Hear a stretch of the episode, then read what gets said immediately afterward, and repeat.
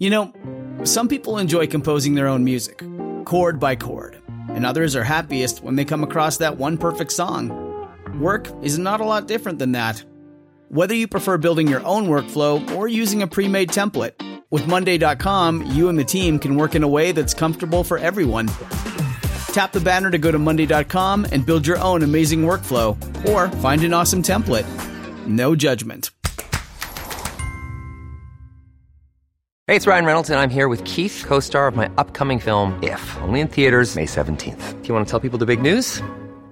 All right, I'll do. Sign up now and you'll get unlimited for $15 a month in six months of Paramount Plus Essential Plan on us. Mintmobile.com slash switch.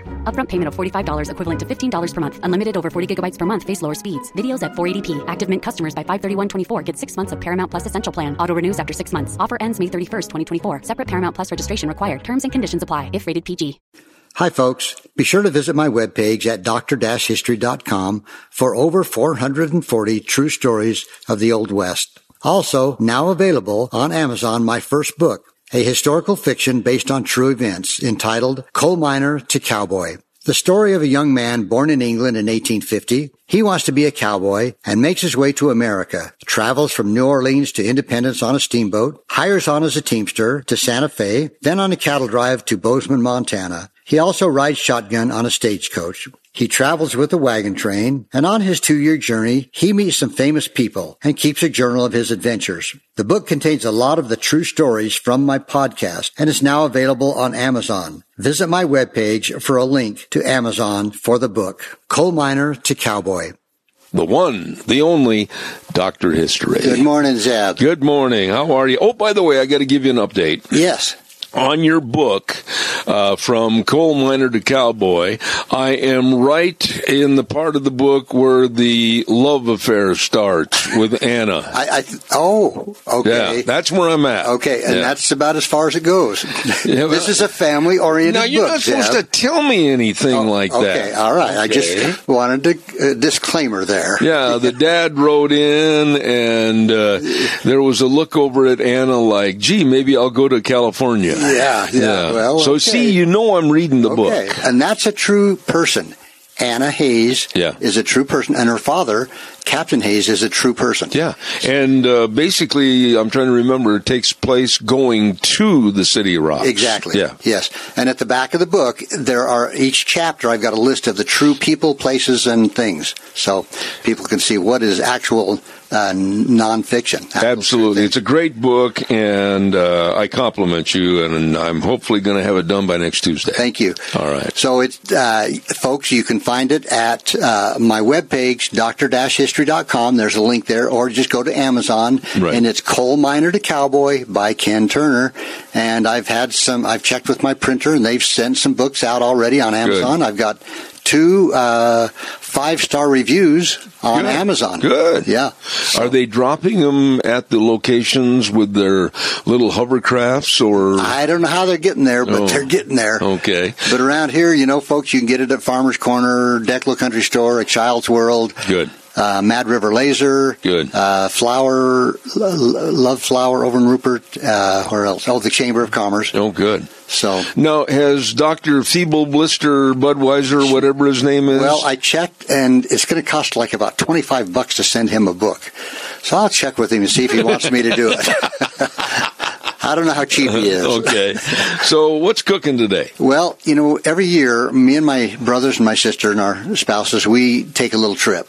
This time we went to Jackson Hole. Oh, I love And you've that been town. there. I love Jackson Hole. Yeah, and- little restaurant called Bubba's. Oh, yeah. Got to go to Bubba's. We didn't make it there, but we made some others. But so I'm going to talk about Jackson Hole a little bit here. Okay. And, uh, I got to tell you, it was cold. It was like nine, seven.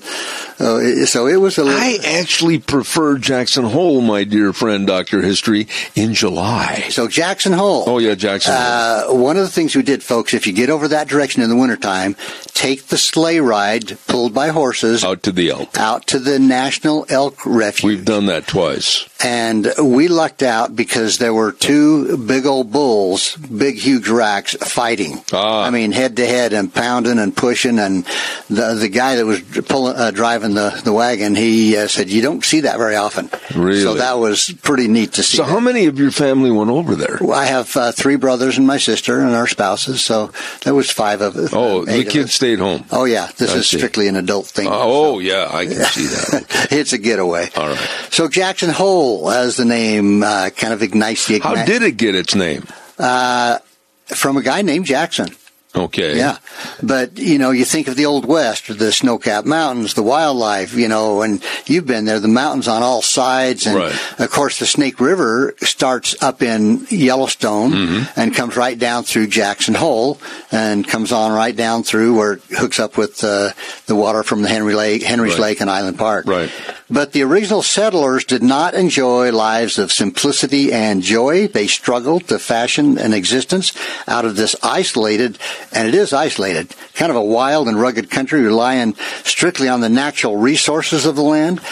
But their earliest Euro Americans settled in the late 19th century, and they were kind of considered settlers or squatters, and they lived under an isolated, harsh, and primitive condition, and by their own unwritten code, a set of rules, including what they called mountain law, hmm. which is, I guess, whatever they decided.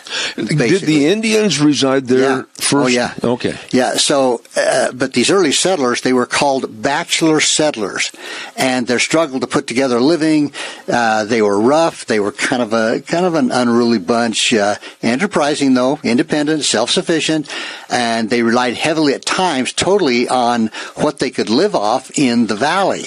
You know, the wildlife and whatever I guess they could grow. But the valley was inhabited by Native Americans for thousands of years prior to its discovery and colonization by the Americans. Okay. So the Indians knew about it, the Native Americans, years and years and years ago. Do you know who first, as far as being a white man? Well, Uh, there are some theories about that, about who the first were that were in there. I see. But the first Americans to enter the mountain valley were trappers and fur traders, mountain men, and they wandered into this legendary valley in the early 19th century. Uh, there was good beaver trapping, and they were searching for trade routes. Uh, but the Europeans didn't begin to follow until about the about 80 years later, near the close of the country. So it was really quite isolated. And one thing that uh, for some reason, I was thinking that there were rendezvous in uh, Jackson Hole. no, I was just going to ask you about that seriously, but there weren't. didn't they?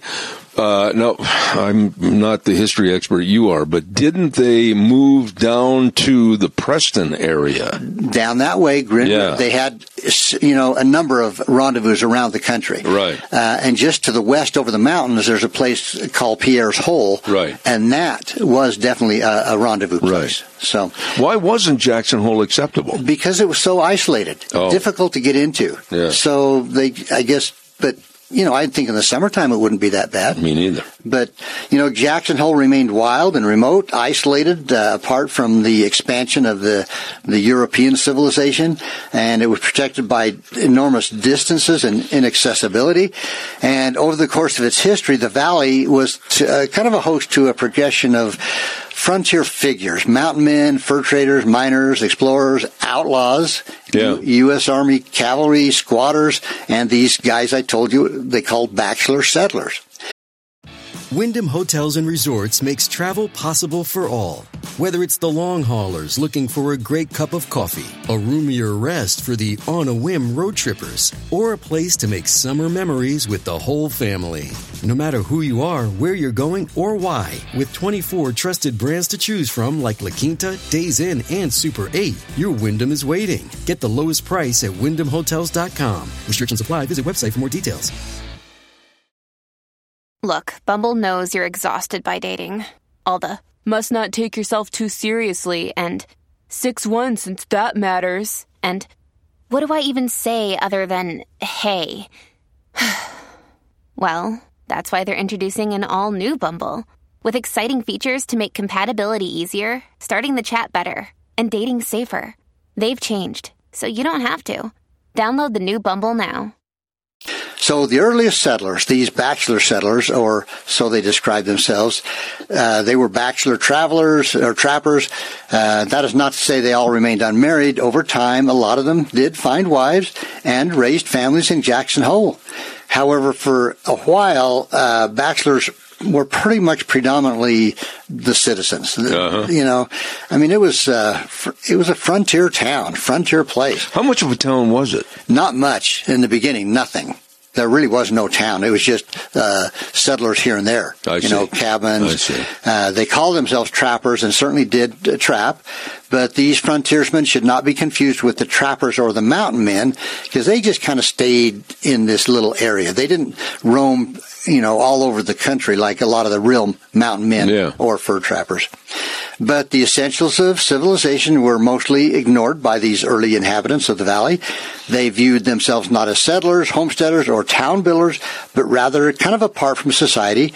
As one person described them, they resembled quote, lone wolves, most of them lived like wild animals. Oh my, how nice! But they did provide uh, hunting and guiding for sport hunters. You're kidding? Way They- back then? Yeah, they would actually have people come in and they would guide them for elk and moose, deer. Now that surprises me. Well, it did me too. But generally, not farming or ranching uh, was not part of that so much. Uh, as one of them stated in his memoir, they were, quote, homeless, reckless, straight shooting, and hard drinking set. Does that kind of describe? It does, and there enters a question: Where did they get their supplies? Uh, you know, I suppose they had to go out in the summertime and try to get what they needed for the winter. Because they wouldn't be leaving. I mean, you've been in there in the winter, maybe. Oh, and you yeah. just don't go through those Not passes. a place I want to be. No, I mean the snow gets pretty deep over Yeah. But you know, the early uh, arrivals in the valley were a mixed bag of frontiersmen and old west characters, Civil War veterans, discharged soldiers, old Indian fighters, Union Pacific Railroad construction workers, You're asking for trouble. bull whackers and freighters, prospectors and trappers, commercial hide and meat hunters, recent immigrants, runaways, Oh, down on their luck miners, Oh, opportunists and refuges from the law. So when they went in there uh, to kind of get away from the rest of civilization, did they build quite a few cabins and or As much as possible. Dugouts, you know, sod houses, you know, not are any of those still there? I- not that I, I doubt it, really. I see. But there was a guy named Dr. John Mitchell, and he was visiting the hole in 1896. And he termed them, termed these people, quote, a community of scalawags, renegades, discharged soldiers, and predestined stinkers. Oh, that kind of sums like it up. I bet the Chamber of Commerce loved that. So the mountain men and the fur traders, they left journals, uh, accounts and letters. Uh, government expeditions uh, file extensive and detailed reports, but for the most part, Jackson Hole's early bachelor settlers uh, recorded little. They didn't. They just didn't write much. Now, there's a lot of mountain men that did keep journals. I was just going to ask you the journals and everything, but one thing you never mentioned with all your scallywags and everything else, it doesn't sound like the population of women was very big. Probably not. No. But the early history for Jackson Hole settlement uh, is generally kind of sketchy because they didn't, they just didn't write much back then. And one reason for this was that the early population consisted largely, as I said, adventurers, drifters, fugitives, recluse uh, from, and basically riffraff who chose uh, life on the fringe of civilization. Did they implement their own law? Yeah, that mountain law I talked about. Yeah. So whatever that looked like, I don't know if it's kind of a vigilante. Sounds kind of harsh, doesn't it? It does. I mean, I guess you wouldn't want to be caught stealing your neighbor's horse. I'm just going to say that. Mm, I would. Yeah. Yeah. So, uh, but uh, a lot of these people stayed in Jackson Hole, and as it grew and grew, became kind of the stand-up citizens of Jackson Hole. As it started to become a town, Now I'm going to ask you another dumb question. Are some of the families that were there as the first inhabitants, did they through generations stay there? You know, when we went out to the na- the refuge, the na- the National Elk Refuge, they talked about some families that had been there for many many years, and the the the refuge I think was owned by some of those families that, Really? and I think still do uh, live over there. Wow. but you know, like I said, the valley appealed to shadowy figures because it was so remote and out of the way. Uh, even after territorial law was established, the nearest law office was located in Evanston, Wyoming, 250 miles away by horseback. And when the winter snow closed off these mountain passes, no one could get in or out of the valley. So, uh, you know, they just didn't have law, uh, so to speak, like official. Now, I would imagine you said Evanston was 250 miles away, and I've been to Evanston a thousand times. Yeah. That's probably the the railhead or whatever for their supplies, and then they went down and got them there. You know, that may be the closest railhead, you know, to get supplies. Because wouldn't a lot of that stuff come out of Salt Lake to Evanston? Probably, yeah. And I don't know if uh, Rawlins or one of those is closer. No, Evanston would be would have to be closer, the closer. yeah. So, but again, it was a place for people to kind of basically kind of hide out. Wow. you know. So, but the whole early squatters pretty much enforced their own code of law through what they called citizen committees, and as I said, probably vigilante action or this mountain law we talked about. And and I think that those people, even though there were some outlaws and some bad people in there, I suspect they tried to toe the line. I was going to say you wouldn't want to get out of No, line there. because if you wanted to stay there, you better not be doing well, you might stay there permanently. underground. Yeah. yeah. So for an interval in time, the inhabitants of Jackson Hole were able to avoid uh, close uh, public scrutiny. They certainly did not fit the image of Hollywood's mythical and romanticized God-fearing noble pioneers. Mm-hmm. Just a little different.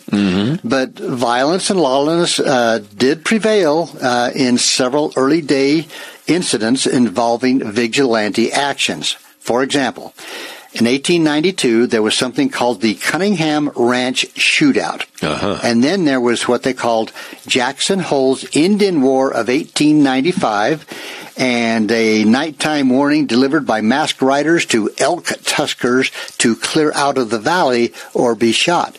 So people used to go and still do go hunt for uh, antlers, Yeah. you know, up in the mountains. yeah.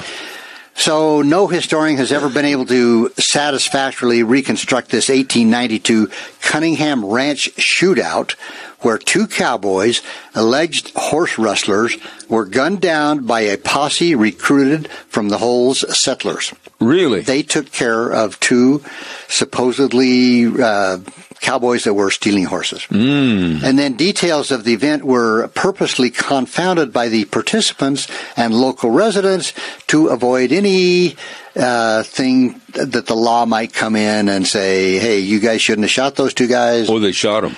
Yeah, killed them. Oh.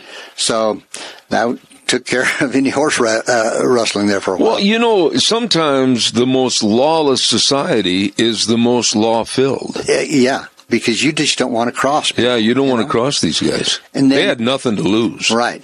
Now, the 1895 Jackson Hole Indian War was about Native American federal treaty rights versus states' rights. Okay, the settlers challenged federal authority to enforce Indian hunting and treaty rights. Besides rumors, the so-called war involved the killing by settlers, and some called it murder, of an old and near blind Bannock tribesman, wounding another, and the capture of an Indian child. Hmm. And that's really about all we know about that so-called uh, Indian 1894, 1895 Jackson Hole Indian War. You know, when you think about it, Ken, 1894, 95, right in that area, you're talking right almost at the turn of the century. And a lot of what you think about Jackson Hole, you'd think you'd be talking about the 1840s or 1850s. Right. Yeah, it's Yeah. like they're 40 or 50 years behind. Yeah. Yeah. But there's a guy named John Holland and a guy named Johnny Carnes, and his part Native American wife, Millie, are traditionally credited with, credited with being Jackson Hole's first permanent settlers in 1884. Wow. So they're considered the first, but there were a lot of them probably that were in and out, you know, Yeah. that didn't stay. But complicating uh, the claim is the fact that other Americans were residing year round in the valley at that same time period. Uh, there was a guy named uh, Lieutenant Gustavus Doane who found a guy named John Pierce living in a crude cabin in 1876. So, you know, when really was the first permanent ones? But uh, as I said, it was a it was a kind of a classless society. The whole the whole really was the last of the old west. Um, in a land of seemingly unlimited natural resources, they practiced self-reliance, they endured hardships, they capitalized on the free God-given natural resources at hand for livelihood. Did they kind of help each other? I think they must have, you know. Uh, that was something that was pretty common. You know, you helped out your neighbors back then. You know, like the raising, and I mean the building of a cabin. Yeah. You know, I wonder if they all kind of pitched in and helped everybody like else. a barn raising. Yeah. yeah, Yeah. And I'm suspecting that they did help each other out. I, I would like to think they did. But uh, modern day Jackson Hole is no way like it was Oh, no. a century ago. Oh, no. I mean, it continues to attract wannabe mountain men, Hollywood cowboys, adventure seekers, sportsmen. There's a Nature there's kind of an aura about uh, Jackson Hole. There is, you know, and thirty thousand people now. Is it that big? Well, now this book is fairly recent. Uh, it's called uh, "The Jackson Hole Settlement Chronicles," wow, and uh, thirty thousand people. Yeah, and, and you know, I, I had not been there for probably thirty years. Really? Uh, yeah, and so when I drove in there and looked on both sides of the road, and I mean, There's a lot of traffic that goes through a lot there. of traffic, but you get into downtown Jackson Hole to that center Yeah. uh, square Yeah. that has the elk uh, arches. uh, yeah, that's so it's still uh, kind of a fun old uh, western town. Something was said to me one time about Jackson Hole that if you want to see and meet almost everybody in the world, sit on the bench outside of a Jackson Hole store. Yes. Well, we went into a few stores, I'll bet you did. and uh, the, the the the price range was just a little out of my uh, range. oh, really? by a few thousands and thousands of dollars. I mean, It's high. yeah, I, you know, I had a hard time. I had to buy a stocking cap, and I, I wasn't going to buy a thirty dollar one. I found one for about twelve bucks. Uh, one thing about you, you're economical. Some Cheap. people say cheap. Yeah, yeah, well, I'll admit it. I'll admit I'm cheap. We got a minute left. So, folks, if you get over there, it, it is a fun place to go. And as Zeb said, summertime is a great time to. Oh, yeah. And you years ago, my wife and I did a float trip down the. Uh, out of the north end of Jackson Hole, which is very calm, no rapids, and you can see eagles and the wildlife. Yeah.